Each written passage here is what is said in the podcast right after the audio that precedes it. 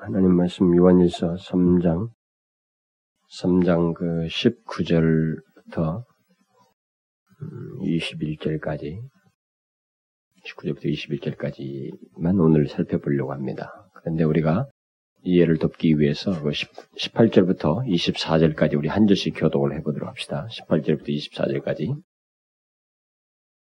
자녀들아 우리가 말과 혀로만 사랑하지 말고 오직 행함과 진실함으로 하자.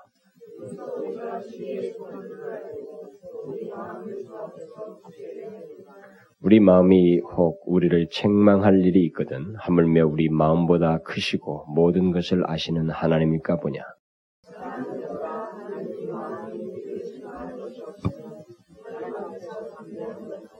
무엇이든지 구하는 바를 그에게 받나니 이는 우리가 그의 계명을 지키고 그 앞에서 기뻐하시는 것을 행함이라.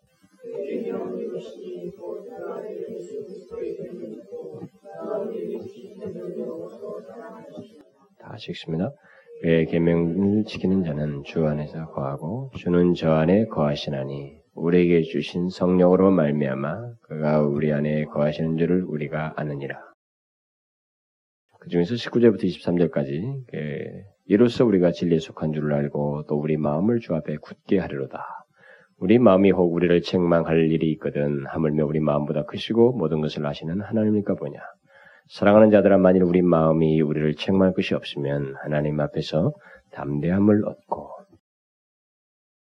우리는 지난 시간에 그 3장 11절부터 그 18절 사이 그 한 단락으로 구분되어 있는 그 형제 사랑에 관한 문제, 그 형제 사랑, 형제를 사랑하는 그 실제적인 삶의 문제를 그 하나의 그 그리스도인의 시금석으로서 제시한 그 사도 요한의 그 강도 높은 메시지를 어, 살펴보았습니다. 세 차례 걸쳐서 그 중에서 그 어, 그 지난 시간에 그 마지막 그 16절부터 18절을 살펴봤는데 안타깝게도 그 메시지는 일단 녹음은 안 됐어요. 아, 그래, 어, 그래서 잠깐 이제 어, 지난주 말씀을 어, 회고하고 넘어가는 게 좀 필요할 것 같은데 그 16절부터 18절 사이에서 사도 요한은 그 사랑의 본질에 대해서 말을 했습니다.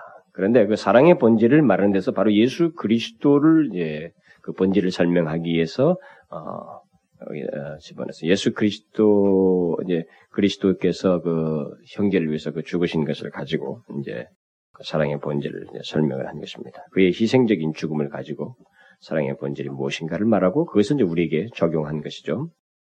그러니까 우리 그리스도인들이 알고 가지고 있는 사랑, 아, 또 나타낼 사랑은 성격상 예수님과 같다는 거예요. 예수님과 같이 자기를 희생하는 것이다. 이렇게 말을 하고 있습니다. 그래서 그는 이제 그리스도인 또한 예수님처럼 형제를 위하여 목숨을 버리는 것이 마땅하다라고 하는 강한 이 언변을 쓴 것입니다. 그러나 저는 그 형제를 위해서 목숨을 버리는 것이 마땅하다는 이 요한의 말이 문자적으로 우리의 생명을 형제를 위해서 버리는 것만을 말하고 있지 않다고 어, 어, 저는 말씀을 드렸어요. 그것은 그런 결정적인 그 상황까지도 자기를 희생할 수 있는 자기 희생의 어떤 일상적인 어, 삶이 결국 있는 것을 일차적으로 이 배우에서 좀 말을 하고 있다는 그것을 이제 연결시켜서 바로 그 다음 구절에서 형제를 왜 돕는 장면을 어, 형제의 궁핍함을 보고 돕는 그 문제를 가지고 연결시켜서 말해준다 그랬습니다. 그래서 이 세상 재물을 가지고 형제의 궁핍함을 보고도 도와줄 마음이 없는 것은 하나님의 그 자녀의 모습이 아니다라는 것이죠. 결국 중요한 건 뭡니까? 일차적으로 그리스도인들은 일상생활 속에서 형제를 위해서 자기를 희생하는 마음과 태도를 나타내고 있어야 하고 그런 모습을 가진 자가 결국은 정말로 필요로 할 때, 그것이 가능한 어떤 상황이 이제 필요로 하는 상황이 올 때 형제를 위해서 그 예수님처럼 목숨을 버릴 수 있다. 그런 일상적인 그 자기를 희생하는 모습이 일상생활 속에서 있지 아니하는 그런 사랑, 자기를 희생하는 사랑이 일상생활 속에 있지 아니한 사람은 형제를 위해서 목숨을 버릴 수가 없다는 거죠. 그래서 우리는 요한이 그 말한 것이 하나의 그 결정적인 행동을 통한 형제의 사랑을 말하는 것이 아니라는 것입니다. 그는 그리스도인들은 사랑을 가지고 있는데 그 사랑은 자기를 희생하는 사랑이며 그 자기를 희생하는 사랑은 사실상 형제를 위해서 일상생활 속에서 나타나야만 하는 것이다. 자기 희생적인 마음과 태도가 어떻게 나타나는가? 라고 했을 때 그것은 다른 사람을 위해서, 다른 형제를 위해서 자아가 죽음으로써 또 내 자신의 이익을 희생시킴으로써 그것이 나타날 수 있다. 자기 희생이라고 하는 것은 이러한 그 모습을 가지고 있지 않고는 자기 희생이라는 게 이 어느 상에는 있을지 모르지만 실제적으로 나타나지 않는다는 거예요. 자기 희생은 나를 내세우면서 어떤 행동을 하고 남을 돕는 것이 아닙니다. 자기 희생이 무엇인지를 알고 싶으면 우리가 예수님께서 보이신 그 묘사된 빌립보스 2장을 보면 잘 알 수 있어요.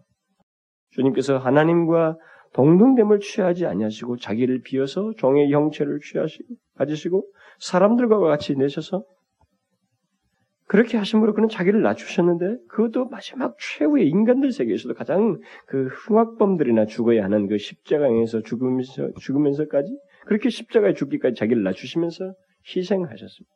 그러니까 자기 희생이 무엇인지를 완벽한 모범을 그냥 전형을 보이셨어요. 그러니까 자기 희생은 그야말로 자기를 비우는 것을 포함한다는 거죠. 자아가 죽는 것을 내포한다는 것입니다. 그뿐만 아니라 내 자신의 이익을 희생시키는 일을 해야만 한다는 것이죠. 이런 실제적인 작업이 없는 것은 자기 희생이라는 게 불가능하고 소위 말하면 형제를 향한 사랑이라는 것이 있을 수가 없다는. 성경에서 말한 그리스도 성경에서 말한 그리스도인들에게 가지고 있다고 하는 사랑은 바로 그런 것이다. 그래서 요한이 이 세상 재물을 가지고 형제의 궁핍함을 보고도 라고 하는 말을 이 형제를 위해서 목숨을 버린다고 하는 그 문제와 연결시켜서 설명을 하고 있는 것입니다. 네, 거기에서 그가 우리들이 가진 세상 재물과 형제에게 필요로 하는 이 궁핍함을 하나의 어떤 대표적인 상황으로 얘기해 주고 있다고 생각하면 됩니다. 우리가 가진 세상 재물은 우리가 이 세상에서 가지고 있는 모든 것을 생각하면 됩니다. 꼭 물질만, 물론 이것이 실제성을 나타낸다는 면에서 이 재물이라는 말을 쓴 것이 더 효과적이고 전달하는데 메시지 그 강조점이 분명하게 드러나기 때문에 좋습니다. 그런데 이 사도 요한의 전체적인 이 사랑이라고 하는 그 본래의 정신 의도를 중심으로 말하고 있기 때문에 어떤 하나로 한정해서 말할 수가 없어요. 여기서 말한 우리가 가진 세상 재물이라고 하는 것은 우리가 가지고 이 세상에 살면서 가지고 있는 모든 것을 생각하면 됩니다. 1차적으로는 물질이겠죠. 물질인 것은 마음이 있으니까 시간도 마찬가지예요. 그리고 우리가 가진 재능, 능력, 지력, 실력 이런 모든 것들이 심지어 우린 장애인들에게는 우리 우리 우리 손이 필요하거든요. 이런 모든 면에서 그 형제를 향해서 어, 내가 가지고 있는 건, 이 세상 재물은 꼭 물질이 아니야. 내가 가지고 있는 모든 것을 망라해서 얼마든지 말을 할 수가 있다, 이 말입니다. 그리고 반대로 형제의 궁핍함은 꼭 물질적인 궁핍함만 생각할 필요가 없는 거예요. 그 사람에게 필요한 무엇인가, 그 사람에게 도움이 필요한 어떤 상태들을 다 말할 수 있는 겁니다. 정신적인 궁핍함도 포함시킬 수가 있어요. 어쨌든 중요한 것은 요한이 그런저런 여러 가지 사항들을 말하지 않고 일단 세상 재물과 형제의 궁핍함이라고 꼭 집어서 얘기하는 것을 우리가 일단 놓치지 말아야 됩니다. 그것은 구체적인 실천을 강조하는 거예요. 구체적인 실천을. 그러니까 내가 가진 재물을 실제로 희생하여서 궁핍한 지체에게 나누는 일이 있어야 한다는 거죠. 그런 자기 희생이 바로 그리스도인들이 가지고 있는 사랑이다라는 거죠. 사랑이란 바로 그런 자기 희생을 말하는 것이다. 그래서 그리스도인이라면 그는 그의 자기 이런 자기를 희생하는 이 형제 사랑은 마땅하다 이렇게 말을 한 것입니다. 그리고 그리스도는 말과 혀로 사랑하는 것이 아니라 오직 행함과 진실함으로 사랑해야 한다 이렇게 말을 한 것입니다. 이제 우리는 그 3장 전반부부터 말해온 그 의의 시험, 그 도덕적인 시험과 이 사랑의 시험 이후에 다소 앞의 내용과 직접적인 연관성이 없는 듯한 내용을 이제 3장 이 마지막 부분 19절 이하에서 어, 우리가 접하게 됩니다. 많은 사람들은 여기 3장 후반부 내용이 2장에서 있었던 것과 같은 삽입구 세 가지 시금석을 말하면서 중간에 2장에서도 집어넣었는데 그 세상에 대해서 얘기를 했잖아요. 근데 그것 유사한 그 삽입구로서 독립적인 내용을 가지고 있다 이렇게 말을 합니다. 그러나 이 내용이 독립적이긴 합니다. 독립적인 성격이 있지만 이 앞부분과 깊은 연관성이 있습니다. 18절 이전까지 내용과 또 어떤 사람은 이 부분을 의심을 처리하도록 어, 요한이 목회적인 관심을 가지고 있다. 그래서 의심의 문제를 여기서 다루고 있다. 또 어떤 사람은 정지하는 마음과 담대함의 문제를 다루고 있다. 어떤 사람은 이 단락은 기도의 문제를 다루고 있다. 로이존스 같은 사람은 기도의 문제를 다루고 있다. 기도적인 관점에서 마지막 19절부터 23절을 어, 해석합니다. 이처럼 요한이 여기 3장 그 19절 이하에서 어, 무엇을 핵심적으로 말하려고 하는지에 대해서 사람들의 견해가 다양해요. 그리고 본문에 대한 해석도 아주 다양합니다. 우리가 읽을 때는 이게 별무리가 없이 이게 보이고 이게 그냥 충분히 이해가 되는 것 같고 이 흐름 속에서 아무런 문제가 없는 것처럼 우리에게는 이렇게 돼 있지만 여러분들이 아마 읽으면서 그렇게 될는지 모르지만 이 내용의 흐름 속에서 언급된 이 헬라어 원문을 읽어볼 때 이 많은 이 본문을 본 사람들은 문법적인 어려움을 여기에 담겨져 있다는 걸 파악하는 것입니다. 그리고 어떤 단어들이 복선적인 의미가 있기 때문에 원문을 통해서 본문을 살펴보았던 많은 사람들은 상당히 당황을 하는 것입니다. 여기서 사실 기록된 말씀의 모든 내용을 완벽하게 안다는 것은 불가능해요. 어, 우리도 사실 누구도 어, 기록된 하나님의 말씀의 내용을 완벽하게 최고의 명답을 제시한다는 것은 불가능합니다. 단지 이 하나님의 말씀은 우리에게 있어서 그 하나님께서 우리에게 전달하고자 하는 어떤 메시지 핵심적인 것들 있잖아요. 우리에게 하나님과 가까이 하게 하는 어떤 그런 결론을 유도하는데 성령의 감동이 일차적으로 있고 어느 정도 틀리지 않는 가운데서 이 성경은 우리에게 포괄적으로 전달될 수 있어요. 물론 결정적인 틀린 것들은 뭐 교류적인 틀린 거라든 이런 것들은 굉장히 경계해야 되지만 우리는 완벽을 기할 수가 없습니다. 여기 기록된 모든 단어들의 의미와 특히 기록자가 전하려고 했던 그 의도를 완벽하게 안다는 것은 결코 쉽지 않아요. 설교자는 그 두 가지의 양립된 어떤 해석과 본문에 대한 가능한 어떤 설명 중에 하나를 선택해야 하는 귀로에 불가피하게 처할 때가 많습니다. 그래서 무엇인가를 하나 선택을 해야 되는데 그런 가운데서 굉장히 갈등을 일으키는 그 단락과 구절들이 많은데 오늘 본문이 바로 그 케이스예요. 크게 교리적으로 문제가 된다 그러면 이것은 성경 전체에서 말하는 어떤 교리적인 흐름을 따라서 이 본문을 그 시각에서 보면 더 쉬워집니다. 근데 교리적인 문제가 될, 것, 될 것이 아닌 이것은 그냥 오히려 기록자가 더 비중을 둔, 둔 의도가 무엇인가라는 걸 살피는 문제이기 때문에 이게 이제 아주 의견이 나뉠 수가 있고 이 또 복선적인 의미들이 단어들이 있기 때문에 의미를 가지고 있는 단어들이 있기 때문에 그런 것들 따라서 더 이렇게 나뉠 수도 있다는 거예요. 그래서 더 어렵게 여겨지는 겁니다. 그러나 설교자가 그런 어려움에 빠질 때 사실 둘 중에 어느 해석과 의미를 취하든 그것은 큰 문제가 되진 않아요. 여기서도 여기서도 마찬가지예요. 이렇게 복음적인 차원에서 더 저자가 원, 전달하고 있는 그 의도를 알려고 하는 차원에서는 사실 두 가지로 양립될 때는 사실 어느 견해를 취해도 그렇게 큰 문제는 되지 않아요. 그러나 저, 이, 그런 가운데서 우리가 그냥 오히려 한 가지 그 원칙을 세운다면, 뭐 저 같은 사람도 그렇고 아마 보편적인 사람도 다 그럴 것입니다만, 저자의 의도는 하나님의 의도이거든요. 성령의 의도란 말이에요. 그런 판단 안에서 이 이런 그런 갈림길에 있는 그 글을 읽는 독자나 이 설교자는 우리들에게 더욱 하나님을 향하게 하고 더욱 하나님을 의존케 하는 쪽에서 해석을 하게 되면 좀 더 우리가 나은 선택을 하게 되는 겁니다. 이것은 제가 지금 말하는 이런 그냥, 간단한 이 원리는 어, 사실은 굉장히 중요해요. 성경 해석자들에게 있어, 설교자들에게 있어서.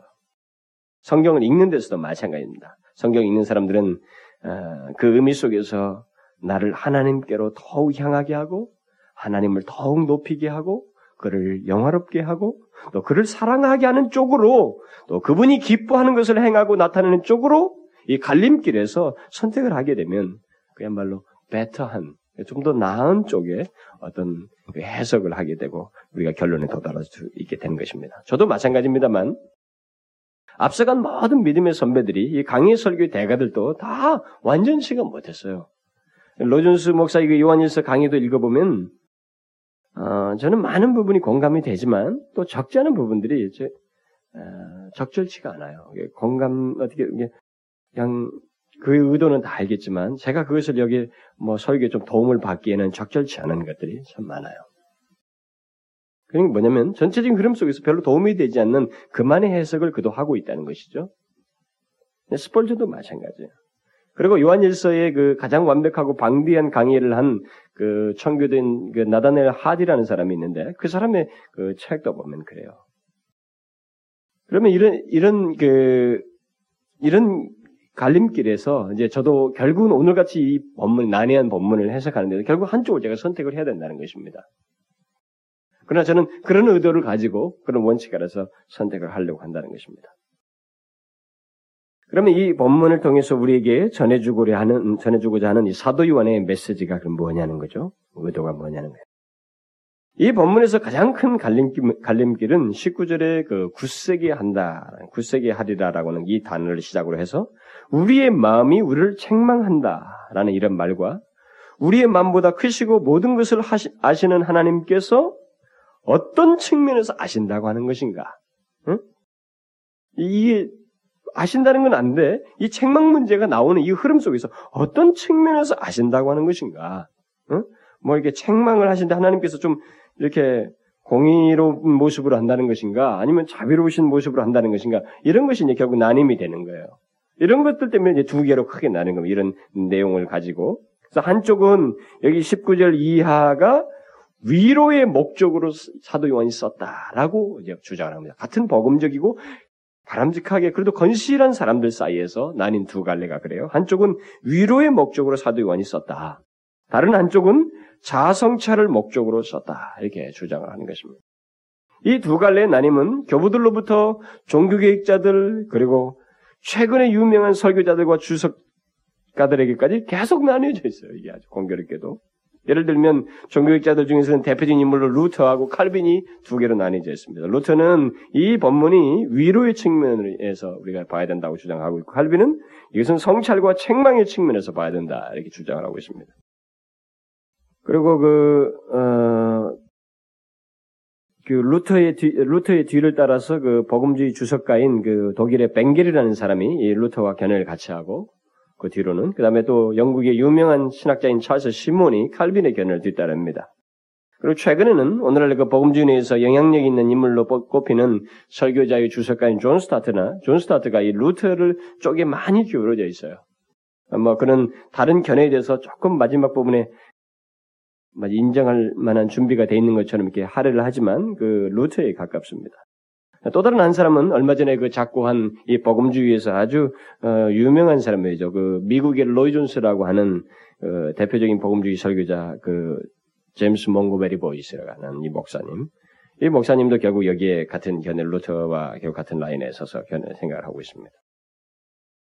근데 이들에 반해서 칼빈이나 시몬과 같은 견해를 가진 그 근대 설교자, 유명 설교자 하나 뽑는다면 이제 로이 존스입니다.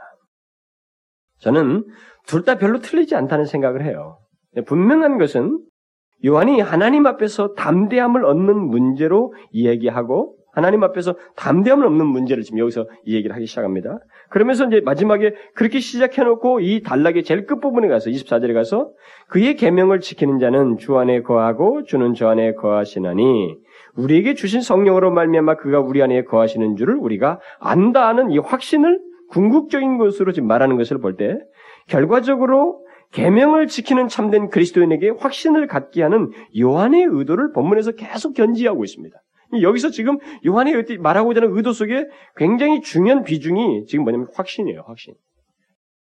성찰을 하던 위로를 통해서든 그들로 하여금 확신을 갖게 하고자 하는 것이 지금 사도 요한의 중요한 여기 동기, 여기 어, 기저에 지금 의도로 좀 깔려 있습니다. 그런데 그 담대함과 확신을 요한이 어떻게 갖도록 하고 있느냐라고 할 때 한쪽은 처음부터 위로와 함께 그것을 갖도록 한다고 보는 것이고 다른 한쪽은 자기 성찰을 거쳐서 그것을 갖도록 한다라고 주장하는 것입니다. 둘 다 얼마든지 있을 수 있고 성경에서 허용될 수 있는 방식이라고 봅니다만 저는 후자를 지지하고 싶습니다. 제가 여러분들에게 오늘 이렇게 다소 아, 그냥 지루한 설명을 오래 하지만 불가피해요. 저는 굉장히 씨름했어요. 제가 시간이 하루 더 있었으면 하루 동안 더 씨름했을 겁니다. 어저께까지 그 또 우리 여기 세미나를 특강을 하니라고 정신없이 오늘 하루를 보냈습니다. 어저께 좀 더 준비를 하고 나서 오늘에 들어왔어야 되는데 어, 시간이 참 모자랐어요. 그렇지만 어, 하나님의 그 짧은 시간 안에 항상 부족한 상태지만 저한테 이 본문을 보는 데서 난감해가지고 제가 어떻게 길을 찾아든지 난감했을 때 저에게 지혜를 주셨, 주시더라고요. 이 본문을 보는 데 있어서. 어쨌든 저는 어, 이 후자를 지지하고 싶어요.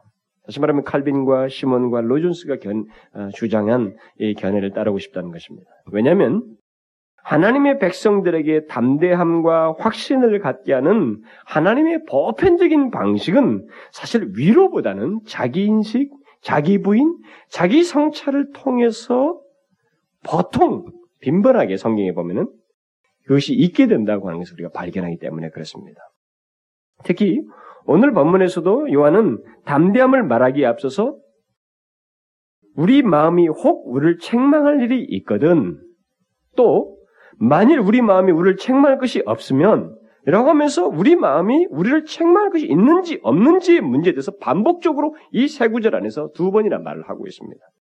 이렇게 말함으로써 우리를 성찰하는 문제를 강조해주고 있어요. 위로라는 말을 하기, 위로라는 차원에서 이 두 개의 반복되는 말을 이야기보다는 오히려 성찰의 차원에서 이런 말을 해주고 있다고 느껴질 정도로 반복하고 있다는 것입니다. 그런 면에서 저는 예, 후자를, 물론 이 당사자들은 어 제가 저와 같은 견해를 제가 지지하고 온다는 사람들은 이런 이유를 대고 있지는 않아요. 각자 다 다른 견해를 가지고 자기들의 그 어, 이것을 그 성찰의 차원에서 해석을 하려고 하는데요. 저는 개인적으로 그냥 이런 판단 아래서 어, 이게 성찰의 차원에서 본문을 봐야 된다 이렇게 해석을 하는 겁니다. 사도 요한은 여기서 앞에서 말한 그 형제 사랑을 중심으로 해서 자신이 진리에 속해 있는지 살피고 자기를 성찰하여서 먼저 하나님 앞에서 굳세게 하는 것 이것을 지금 먼저 말하고 있습니다. 그 다음에 그런 상태와 삶을 가지고 하나님 앞에서 담대함을 얻어 하나님께 기도하는 문제를 연결시켜서 이제 22절부터 얘기를 해주는 거예요. 그러니까 사도 요한은 형제 사랑을 중심으로 해서 우리가 진리에 속한 줄을 알고 우리의 마음을 주 안에서 굳세게 하는 것이 우리 자신에게 있는지 또 우리의 마음이 무엇이라고 그에 대해서 말하는지를 성찰하도록 하되 앞에서 말한 이 형제 사랑을 중심 근거로 해서 지금 말을 해주고 있는 것입니다. 그리고 나서 기도로 하나님께 나가는 것, 곧 하나님께 무엇인가를 구하는 것을 연결시켜서 말해주고 있어요. 그러니까 이 뒷부분은 굉장히 한 가닥을 잡고 보기 시작하면 아주 정말로 놀라운 진리가 이렇게 흐르고 있다는 것을 발견하게 됩니다. 그러면 요한이 무엇을 어떻게 성찰하도록 하고 있는가? 요한은 먼저 19절에서 이로써 우리가 진리에 속한지를 그리고 우리 마음을 주 앞에서 굳세게 하는 문제를 성찰하라고 말하고 성찰하도록 지금 말하고 있습니다. 그러니까 뭘 성찰하는 거예요? 이로써라고는 말을 한 다음에 우리가 진리에 속해 있는지를 그리고 우리의 마음을 주 앞에서 굳세게 하는 문제를 지금 성찰하는 거죠. 그래서 그는 먼저 우리가 진리에 속한지를 성찰해 보아야 한다고 말하고 있습니다. 그런데 무엇으로 어떻게 성찰하는 것인가? 이, 이것에 대해서 그는 이로써라는 말로 답해 주, 답을 해주고 있어요. 이로써는 말을 통해서 앞에서 언급한 내용과 연관시켜서 말해주고 있습니다. 19절 이전까지의 내용이 무엇인지 우리는 잘 알고 있어요. 형제 사랑이에요. 실제적인 형제를, 실제적으로 형제를 사랑하는 것, 그리고 진실함으로 형제를 사랑하는 것, 바로 그것에 의해서 진리에 속해 있는지 여부를 알 수 있다. 그것을 성찰해보라. 이렇게 지금 말해 주는 것입니다. 그뿐만 아니라 실제적인 형제 사랑, 진실한 형제 사랑에 의해서 우리의 마음을 주 앞에서 굳세게 하는 문제를 성찰해 보라는 겁니다. 여기 굳세게 하다는 말은 앞에서도 제가 논쟁이 되는 어떤 두 가지 복선적인 의미가 있어서 그렇다고 하는데 바로 이런 단어예요. 일반적으로는 확신하다, 재확인하다라는 뜻입니다. 그런데 아주 희귀한 의미로서 몇 번 안 쓰이는 단어인데 진정시키다라는 의미가 있어요. 루처나 그와 견해를 같이 하는 사람들은 바로 이 희귀한 의미인 진정시키다라는 말을 더 강하게 이제 사용을 하는 것입니다. 그러나 저는 이 두 가지 의미를 다 써도 무방하다고 생각이 돼요. 물론 루터와는 관점이 다르게 그 희귀한 의미를 어, 써 도 무관하다는 말을 하는 건데 1차적으로는 보편적인 의미를 가지고 말을 하자면 본문은 이로써 다시 말하면 진실한 형제 사랑에 의해서 우리는 주 앞에서 우리의 마음이 어떠한지를 재확인해 보아야 된다는 것입니다. 그것을 성찰해 보아야 된다는 것. 그러니까 요한은 우리에게 이로써라는 말을 통해서 우리의 진실한 형제 사랑 그리고 실제적으로 나타나는 형제 사랑을 통해서 우리가 진리 안에 있는지 아닌지를 알아볼 수 있고 알아봐야 한다는 것입니다. 또 우리의 마음이 하나님 앞에서 어떠한지를 확인해 보아야 된다는 거예요. 만일 우리가 20절과 21절 말씀대로 그 책망받을 것이 있으면 우리의 마음을 하나님, 하나님 앞에서 굳세게 해야 된다는 거예요. 이때 책망받을 것이 있다면이라는 전제 아래서 그 마음을 책망받으시는 것을 전제로 해서 말할 때는 여기 굳세게 하다는 말을 진정시키다는 말로 쓸 수 있는 거예요. 응? 만약에 책망받을 것이 있으면 우리의 마음을 하나님 앞에서 진정시키는 일을 함으로써 담대함을 가지고 하나님 앞에 나아가야 된다라는 것입니다. 하나님 앞에서 우리의 마음을 굳게 하는 것 또는 우리의 마음이 확신을 갖는 것은 형제를 실천적으로 또 진실함으로 사랑하는 것과 밀접하게 관련되어 있기 때문에 이것을 성찰해 보라는 거예요. 결국 이런 제안을 앞에서 말을 하면서 이런 성찰에 성찰하도록 촉구를 권면을 하고 있는 것은 이 요한이 대단히 진실한 목회자라는 거예요. 그리고 이 영혼들에 대해 자기가 목양하고 있는 자기가 편지를 보내고 있는 그 그리스도인들에 대해서 목회자로서의 뜨거운 마음을 가지고 있다는 것을 일면 보여주는 거예요.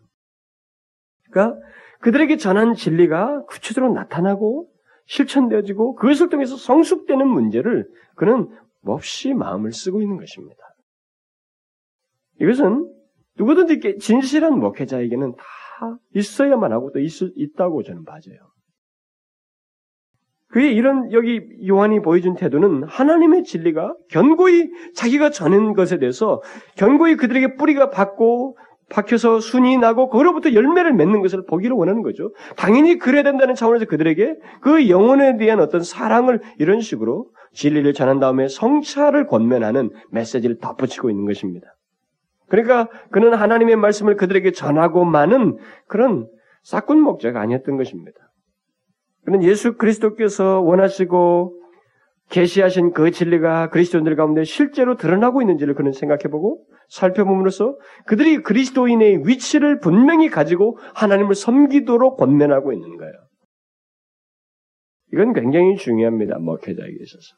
우리들은 이제 교회가 대교회, 이 대형 교회화 되다 보니까 이런 부분이 우리 가운데는 희석되어져 가고 있지만 이건 굉장히 중요해요. 말씀을 전하고 설교를 잘하는 것만으로 끝은 아니에요. 실제로 이것을 설교를 하면서 이들의 상태를 계속 살피고 사실 저들이 이것이 순을 뿌리가 바뀌어서 결국은 이렇게 어, 열매를 맺는 성장이 있는지를 살펴보고 그, 그것을 의식하여서 그들에게 필요한 말씀을 권하고 그들에게 성찰할 수 있도록 기회를 주고 아, 권면하는 이런 일을 하는 것은 목회자에게 있어서 굉장히 중요해요. 그래서 그는 그의 수신자들에게 진실한 형제 사랑이 있는지 한번 자신을 살펴봐라. 이건 너무도 중요한 문제이다.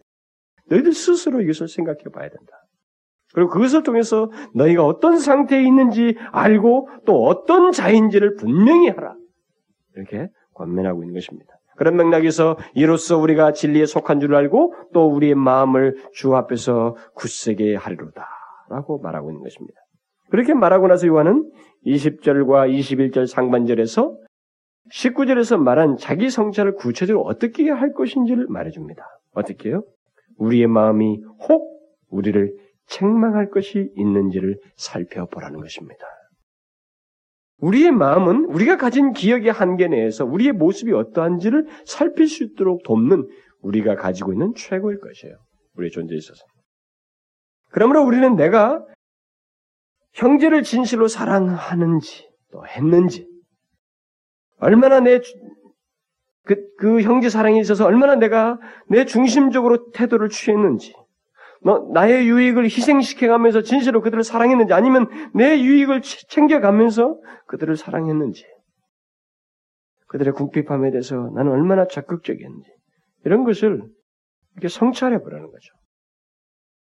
특히 우리가 하나님 앞에서 자신을 성찰하기 위해서 아, 이렇게 음, 기도하는 모습으로 머리를 조아릴 때 조용히 하나님의 면전을 의식하면서 내가 어떠하였는지 나의 실제적인 삶의 태도와 마음이 어떠하였는지를 이렇게 살피게 될 때 우리 자신은 성찰할 수 있게 거예요. 지금 그걸 얘기하는 거예요. 그 로준스 목사 같은 사람은 여기 이 뒷부분을 이 기도라고 하는 관점에서 자신을 살필 것을 살피는 것과 그 담대함과 확신을 갖는 문제를 얘기하고 있는데 그러니까 그렇기 때문에 이 19절 같은 것을 기도하는 기도의 한 태도로 지금 설명을 하는 거예요.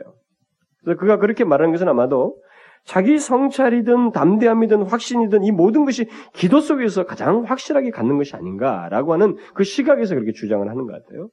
얼마든지 설득력이 있습니다. 어쨌든 하나님 앞에서 진실하게 기도하는 마음으로 자신을 살피는 것만큼 자기 성찰의 최고 수단은 없다는 것입니다.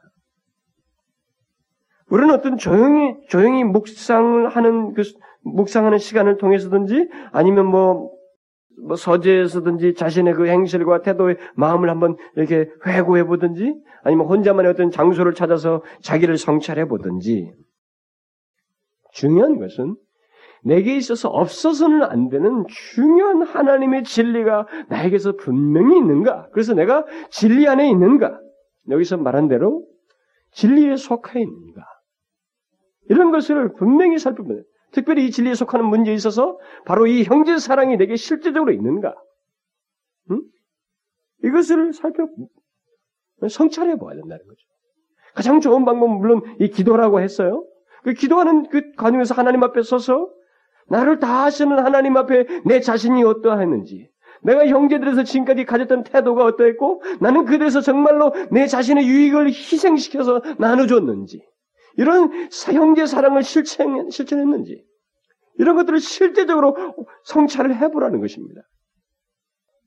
그러니까 앞에서 전한 메시지도 그가 상당히 강도 있게 우리에게 전해주었지만, 이것의 중요성을 다시 성찰하도록 권면함을 통해서 다시 한 번 우리에게 강조해주고 있다는 것이죠. 자, 그렇게 우리가 성찰을 하게 될 때, 그러면 우리의 마음이 어떻게 반응하겠는가? 응? 우리의 마음은 우리가 어떠했는지를 분명히 말해 줄 거라는 겁니다. 특별히 기도하는 가운데 있을 때는 성령께서 우리를 도우셔서 분명히 우리의 마음이 무엇인가를 이렇게 생각나게 하고 밝혀줄 겁니다. 뭐 내가 어떠했는지.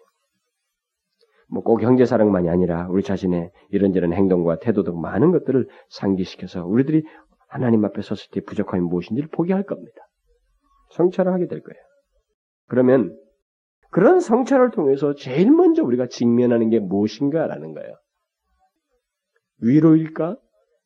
경각심이나 자각일까? 무엇일까요? 그렇게 직면했을 때 거기서 내가 위로를 물론 이, 이 사람들에게는 위로가 필요하다는 차원에서 위로를 말을 하지만 만일 이런 자기들에게 마음에 살 빼서 무엇인가 부족함이 뱄는데 바로 위로만을 생각한다면 이제 율법 폐교론자에 빠질 위험이 소지가 큰 거예요. 안티노미아니즘이 될 수 있는 것입니다. 저는 경각심과 자각이라는 것입니다. 우리 그리스도인들에게 있어서 만일 우리 마음이 우리를 책망할 일이 있거든 하물며 우리 마음보다 크시고 모든 것을 아시는 하나님일까 보냐라는 말씀을 만일 위로의 측면에서 해석한다 그러면 네, 그 사람들은 이렇게 해석하는 거죠. 우리가 살면서 실패를 했다 할지라도 하나님께서 우리의 소원을 아시고 모든 것들이 그분 앞에 드러나 있고 모든 것을 아시기 때문에 그의 은혜와 자비로 우리를 받아주시고 또 우리의 마음이 우리를 정죄한다 할지라도 하나님은 우리를 품어주시고 용서해 주신다. 라고 이렇게 해석을 하는 겁니다. 그래서 이 사람들은 이, 이 위로라고 하는 뉘앙스를 찾기 위해서 20절의 첫 번째 글자가 헬라어의 호티예요. 이 호티라는 말은 보통 왜냐하면 뭐 예, 구문에서는 그런데라는 말도 쓸 수 있지만 왜냐하면이라는 일반적으로 쓰입니다. 근데 이것을 호와 티를 따로 분리시키면 단어를 아예 이, 이 원, 사본에 뭔가 문제가 있다고 생각하고 분리시켜버려요. 그러면 이 호라는 단어도 따로 쓸 수 있거든요. 티라는 말을 따로 쓸 수. 이게 이게 따로 분리시켜 놓으면 이게 이제 구문에서 언제든지라는 뜻이 되는 거예요. 그래서 언제든지라는 말로 딱 띠, 억지로 띄어 해석을 해버리는 거예요. 그런 인위성을 할 필요는 없다는 거예요. 그러나 우리 자신을 살필 때 만일 우리 마음이 우리를 책망할 것이 있거든이라고 한 것은 그리고 그 뒤에 계속해서 하물며 우리 마음보다 크시고 모든 것을 아시는 하나님일까 보냐라고 한 것은 경고와 권면의 차원에서 우리가 이해할 수 있대. 그게 더 오히려 바람직하다는 거예요. 그렇게 보게 될 때 실제로 앞에서부터 요한의 메시지가 그런 색채를 계속 띄고 왔었거든요. 앞에서 그 형제 사랑의 문제를 얘기할 때도 이 형제 사랑의 문제 굉장히 강한 겉면을 지금 하고 있는 거예요. 형제 사랑 문제를. 사실 저는 여러분 11, 11절부터 그 18절 어, 설교하면서 나는 너무 강한 인상을 느꼈어요. 형제 사랑에 대해서 이전에 제가 읽었던 것보다도 이번에 설교를 준비하면서 더 강한 그 인상을 제가 받았어요. 굉장히 강한 권면이라고 저는 여겨졌습니다. 그러니까 이전에 그런 권, 권면을 해왔거든요. 그러니까 그것의 연속인 겁니다, 지금. 그 권면의 성격을 띠고 계속 말을 하고 있는 거죠. 바로 그런 맥락에서 여기 혹 우리 마음이 우리를 책망할 것은 할 것이 있거든이라고 하는 말은 우리가 우리 자신을 성찰할 때 책망할 것을 알게 되었다면 하나님은 우리에 대해서 얼마나 더 알고 계실까? 응? 계시겠는가? 물론 그 이유는 20절 하반절에 언급된 대로 하나님은 우리 마음보다 크시고 모든 것을 아시는 분이시기 때문에 그렇습니다. 결국 이 말씀은 만일 나의 마음이 나를 책망한다면 과연 하나님의 관점에서 우리를 보게 된다면 나는 도대체 어떠, 어떻겠는가? 라는 지금 그 말이에요. 자, 이렇게 해석하게 될 때, 오늘 본문이 권면과 경고의 오조로 이해하게 될 때, 여기서 이제 한 가지 난제가 이 본문을 해석하는 사람들에게 부딪히는 겁니다. 그런데 공교롭게도 모든 이 주장자들이 이 성찰에 주장하는 사람들이 교묘하게 이걸 다 피해갔어요. 모두가 이걸 이 해석을 하는 거다 피해갔더라고요. 제가 그래서 그들을에게서 동조를 하면서 답을 못 얻어서 아주 어, 참 어떻게 해야 될지 여기서 멈 여기서 그냥 이 정도 설교를 하고 멈추어야 될까 아주 난감했어요. 자 문제가 직면하잖아요. 이게 권면과 경고의 어조로 위로가 아닌 경고의 권면의 어조라고 하게 된다면 자 내 마음이 내게 부족한 것이 있거든 이러니까 뭔가 있다는 거예요 지금. 그러면 하나님께서 볼 때는 두말할 것이 없잖아요. 책망할 것이 돼서. 자 그렇게 됐을 때 우리는 그, 그 상황에서 어떻게 해야 되는가라는 거예요. 이것을 피하기 위해서 아마 그 위로의 의미로 해석을 하지 않았는가 싶은데 만일 자기 마음이 나를 책망하고 나를 잘하시는 하나님의 관점에서 볼 때도 더 많은 책명을 받을 모습을 가졌다는 것을 발견하게 된다면 그러면 어떻게 해야 되는가? 그가 어떻게 하나님 앞에서 담대함을 얻을 수 있는가라고 하는 것이 이제 문제가 되는 것입니다. 그리고 또 다른 문제가 하나 야기되는데 어떤 사람들은 이제 어떤 사람들이 있는 거예요. 책망할 것이 있다고 한다는 있다는 말은 앞에 구절에서 지금 형제 사랑을 말할 때 형제 사랑을 행함과 진실함으로 하지 않는 것을 전제로 하고 있지 않느냐. 어? 야, 그리스도 너희들 말이야. 형제 사랑을 정말 행함과 진실함으로 해라. 그리스도인들은 그런 사람들이다. 이렇게 말했는데 그 말 속에는 사실 그리스도인들도 행함과 그 진실함으로 하지 않는다는 것을 결국 전제하고 있지 않느냐. 이렇게 물을 수 있는 것입니다. 그건 가능합니다. 요한은 실제로 그런 가능성을 말하고 있습니다. 그래서 그는 혹 또는 만약이라고 하는 말을 여기서 지금 쓰고 있는 것입니다. 그것을 써서 우리들의 완전치 못함을 시사하고 있습니다. 우리는 형제들을 완전히 항상 진실함으로 사랑치 못해. 그 부분에서는 우리가 어떤 결점을 여기 성찰해 보면 드러날 내용들을 우리는 누구나 다 갖는 존재들입니다. 이 부분에 있어서. 그것은 이미 요한일서 2장 22장에서도 말했죠. 초대에서 말했잖아요. 우리가 만일 범죄하면 우리에게는 중보자이신 예수 그리스도가 계신다. 이렇게 말했죠. 그러니까 우리에게 범죄, 죄를 범할 수 있는 가능성을 이미 말을 했어요. 우리는 완전하지 못하다는 것입니다.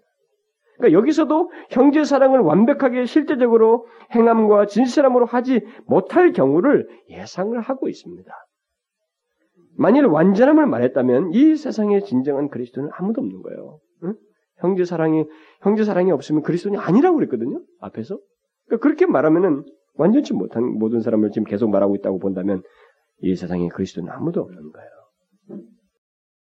오히려 그것보다 여기서 이제 더 중요한 문제는 만일 내 마음이 나를 책망한다면 나를 더 자세히 하는 하나님의 그 눈에는 얼마나 더하겠는가라는 성찰의 결과를 가진 그리스도인들이 어떻게 해야 하는가라는 문제예요. 이게 제일 난제입니다, 여기서. 요한은 여기에 대해서 어떤 직접적으로 도움을 받을 말을 뒤에서 말을 해주고 있지 않습니다. 오히려 그는 더 어려운 듯한 표현을 21절에 하고 있는 거예요. 사랑하는 자들아, 만일 우리 마음이 우리를 책망할 것이 없으면, 어? 책망할 것이 그때 없으면, 그때 하나님 앞에서 담대함을 얻고, 이렇게 말하고, 더 어려운 듯한, 마치 책망할 것이 완전히 없어야 하는 것처럼 이렇게 뉘앙스가 말이죠. 어, 들어와 있단 말이죠. 그러나 우리가 여기서 놓치지 말을 것은 결국 제가 예, 본문을 가지고 묵상하면서 해답을 얻은 것은 그거예요. 요한이 여기서 자기 성찰에 대해서 말하면서 계속 자신을 포함해서 말을 하고 있다는 사실입니다. 자기를 포함해서 우리 마음이, 우리도 이렇게 말하고 있다는 거죠. 그러면서 이 듣는 그런 성찰하는 이 대상을 사랑하는 자들아 이렇게 지금 말을 하고 있다는 것입니다. 그러니까 우리는 성찰하는 중에 내 마음이 나를 책망할 것이 있을 수 있다는 거예요, 우리들. 자기를 포함해서 있을 수 있고 또 내 마음이 나를 책망할 정도라면 모든 것을 다 하시는 하나님이 보실 때는 어떻겠는가 할 때 얼마든지 더 할 수 있다. 라는 것입니다. 우리의 기억은 하나님의 전지하심과 비교해 보면 게임도 되지 않는 것입니다. 그러니까 더 많은 책망거리가 있을 수 있습니다. 그런데 우리가 이제 생각할 것은 뭐냐면 성찰의 목적이에요. 왜 성, 무엇을 위해서 성찰합니까? 여러분, 요한이 자신을 포함해서 말하는 하나님의 자녀들, 우리 그리스도인들의 성찰하는 이 목적이 무엇을 어떤 목적으로 성찰하도록 권면하고 있겠어요?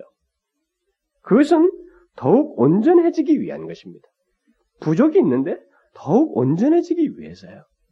그러니까 요한은 지금 그리스도인의 그런 목적을 담고 여기 자기를 성찰할 수 있도록 권면하고 있는 겁니다. 그리고 여기서 더욱 중요한 것은 성찰하는 우리에게 있는 가능성이에요. 가능성. 다시 말하면 형제 사랑을 거의 또는 완전히 하지 않는 것을 말하고 있는, 있지 않습니다. 말은 해놓고 실제적으로 진실함으로 하지 못했다는 부분, 일부, 실수를 지금 말을 하고 있는 거예요. 그것 성찰을 말하는 것이지 완전히 형제를 사랑치 않냐는 그것을 말하고 있는 게 아닌 것입니다. 그러기에 그는 혹이라든가 만일이라고 하는 이 가능성의 말을 쓰고 있는 것입니다. 그는 우리의 마음이 우리를 책망할 것으로 가득하다고 어, 어떤 책망할 것밖에 없다라고 말하고 있지 않습니다. 그는 혹 만이라는 말을 써서 이미 형제를 사랑하는 그리스도인에게 있는 부족함을 성찰할 것을 권면하고 있습니다. 제가 이 고민하는 중에 이 답을 얻었어요. 이 단어들을 보면서. 그렇지 않냐고는 이걸 해석할 수가 없어요. 그러면 이제 문제는 21절에 만일 우리 마음이 우리를 책망할 것이 없으면이라는 말입니다. 이 말을 어떻게 이해해야 되느냐는 거예요. 또 책망할 것이 없으면 하나님 앞에 담대히 담대함을 없으면 하나님 앞에 담대함을 얻는다. 없어야만 마치 담대함을 얻는다라고 말을 하고 있단 말이에요. 이것을 어떻게 이해해야 되느냐? 여러분 우리가 하나님 앞에서 자신을 성찰하게 될 때 우리는 거룩하신 하나님 앞에서 진실한 성찰을 하게 될 때, 특별히 주님의 면전을 의식하고 성령에 의하여서 성찰하게 될 때, 우리는 흠이 없을 수가 없습니다. 그러므로 여기 우리 마음이 우리를 책망할 것이 없다라고 하는 것은 책망할 것이 완전히 없다는 것이 아닙니다. 우리에게 부분적인 부족함이 있고 그래서 우리들이 가책을 느끼게 됨, 됨에도 불구하고 형제를 실제적으로 또 진실함으로 사랑하고 있다는 사실이 분명하다면 우리는 하나님 앞에서 담대함을 얻는다라고 말하고 있는 것입니다. 여기 책망할 것이 없으면은 완전한 상태를 말하는 것이 아닙니다. 우리에게는 부분적으로 책망받을 것이 있을 수 있어요. 그러나 그것을 생, 그것을 성찰하, 성찰한 가운데서 마음의 슬픔과 안타까움을 가지고 있지만 또 우리의 실제 모습 속에서 형제 사랑이 분명히 그런 가운데서 있다면 우리는 하나님 앞에서 담대함을 얻, 을수 있다는 것입니다. 갖게 된다는 것입니다. 본문은 이 본문을 기도라는 맥락에서 해석한 로이존스 목사는 여기에 약간의 힌트가 줄 만한 어떤 그런 말을 해주고 있어요. 자기를 성찰하는 중에 책망받을 일을 깨닫게 된 상태에 있는 그리스도인들이 그 상태에서 막막한 상태에서 기도하는 가운데서 일어서야 된다. 근데 기도하는 가운데서 그들이 무엇인가를 말을 해야 된다. 뭘 말해야 되느냐? 바로 자신이 이렇게 부족하지만 그것을 인정하지만 형제 사랑하는 내 자신의 실제 존재 그리고 실제적인 삶의 내용이 있다고 하는 그 증거를 가지고 하나님 앞에 말할 수 있어야 돼. 그것이 결국 돌파구다라고 말을 해주는 거예요. 그러니까 이 맥락에서 저와 제가 그 생각 여기서 이 난제에서 얻었던 답과 일치가 좀 연관성이 되는 것입니다.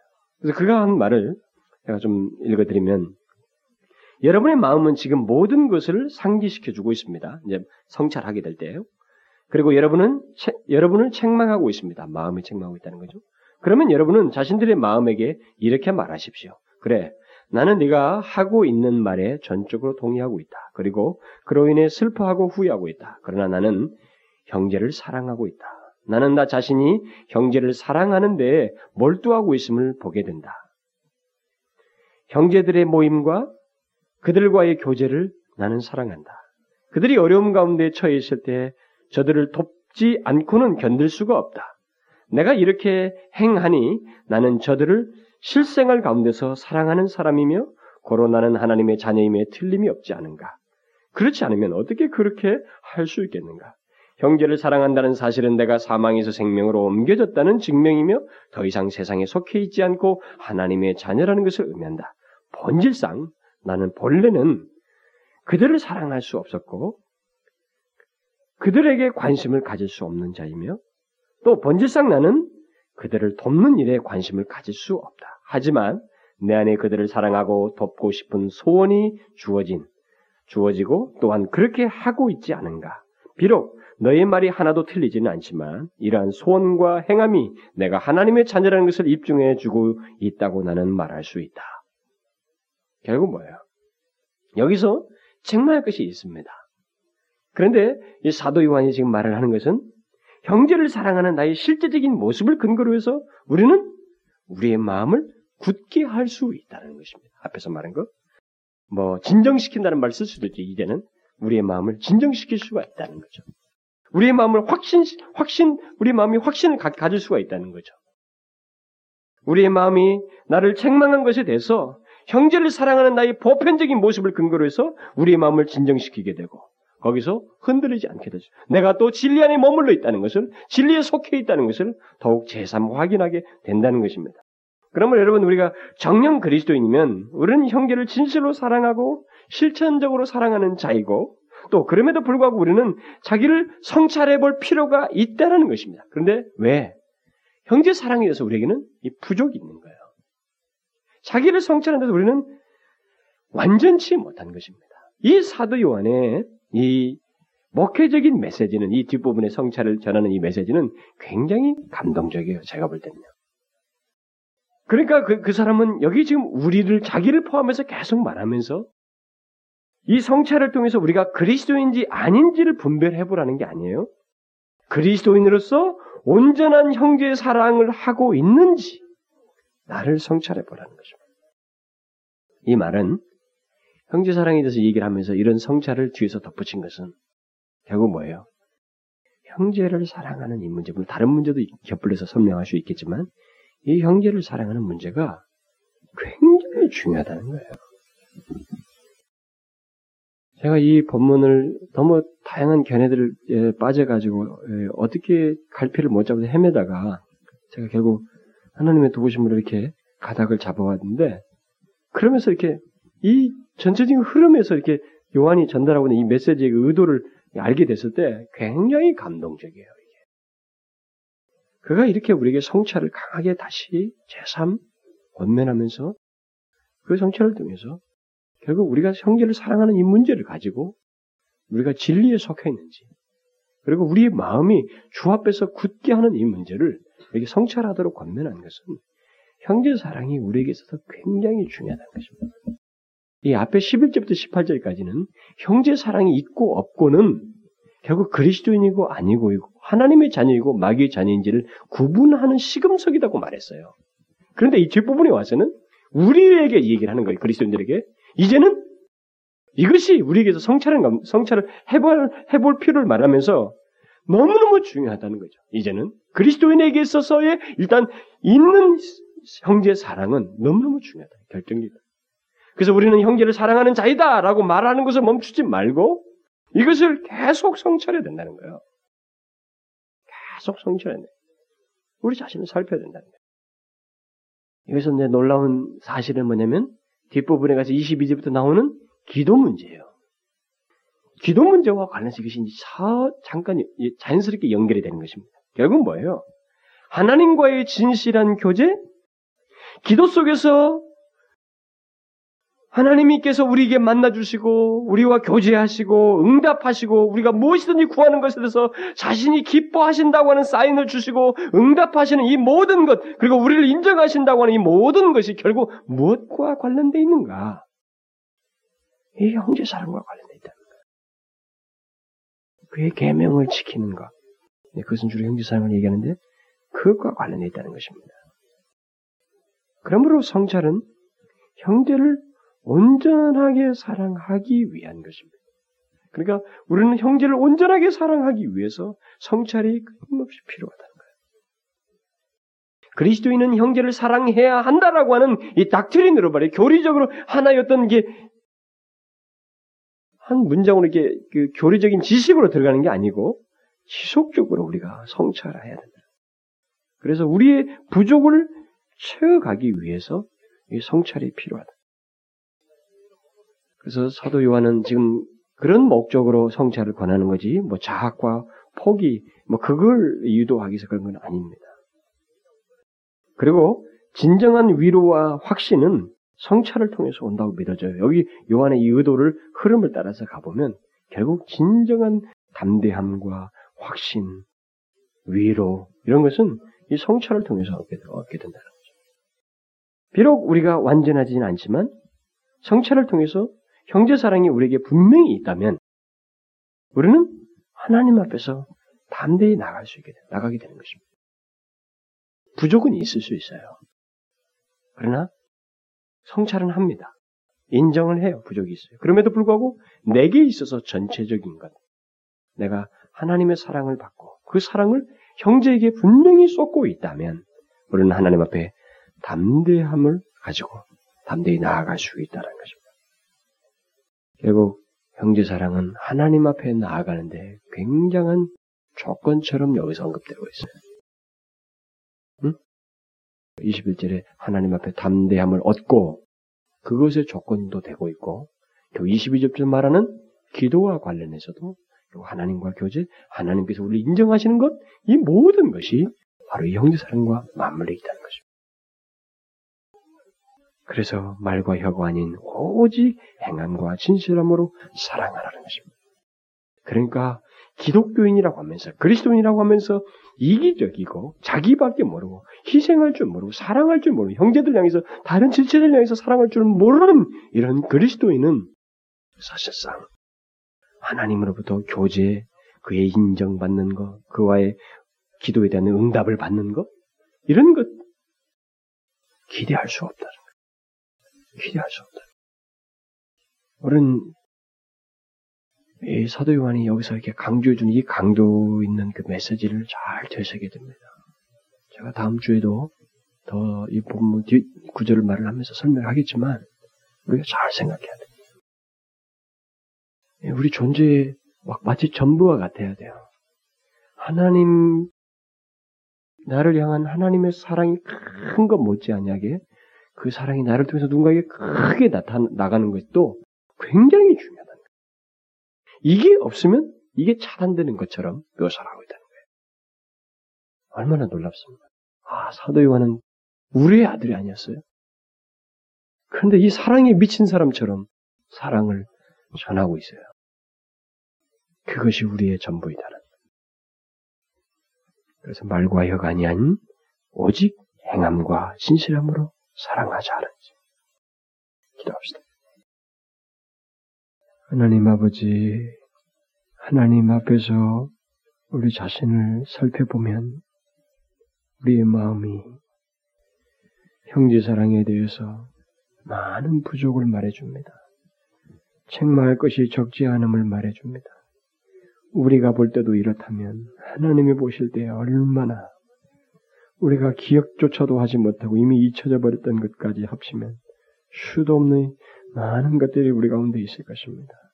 오 주님 그런 우리들의 모습은 정말로 우리들의 많은 불찰이고 아직까지도 주님 앞에서 우리가 온전치 못해서 그렇습니다. 주님의 진리 앞에 견고 열매를 맺지 못해서 그렇습니다. 그러나 하나님 진실로 우리는 주의 백성들을 사랑합니다. 다른 형제들을 사랑하고 저들의 하나님이여 연약함을 같이 고통하기를 원하고 하나님의 우리 형제들과의 모임과 교제를 즐거워합니다. 하나님의 진실로 더욱 사랑하기를 또한 원합니다. 주여, 이런 우리를 주께서 받으시고, 하나님이여 이 성찰을 통해서 더욱 온전한 형제 사랑을 할 수 있도록 저희들을 붙들어 주시옵소서. 우리 공동체 안에 하나님의 진실한 형제 사랑이 하나님 꼭 피어나게 하시고 열매 맺게 하여 주옵소서. 그뿐만 아니라 우리 조국 교회를 불쌍히 여겨 주옵소서. 우리는 같은 형제라 하지만 배타성이 강하고 서로에 대한 미움과 경계가 너무나도 강합니다. 하나님이여 이와 같은 폐역한 현실은 하나님의 진리가 경고에 서 있지 아니하고 말씀이 밝혀지지 아니하고 또 하나님의 성령이 크게 역사하지 아니하고 하나님이여 정말로 우리가 영적으로 메마른 시대에 살고 있기 때문에 그렇습니다. 오 주여 이 메마른 시대를 다시 일으킬 놀라운 주의 은혜를 부어 주시옵소서. 성령을 부어 주시옵소서. 하나님의 부흥의 역사가 속히 주에 의해서 일어나게 하여 주옵소서. 오 하나님 주의 이 말씀이 우리 가운데 사라지지 아니하고 지속적으로 우리를 흔들며 우리에게 열매 맺도록 지도할 수 있도록 성령께서 도와주시옵소서. 예수 그리스도의 이름으로 기도하옵나이다. 아멘.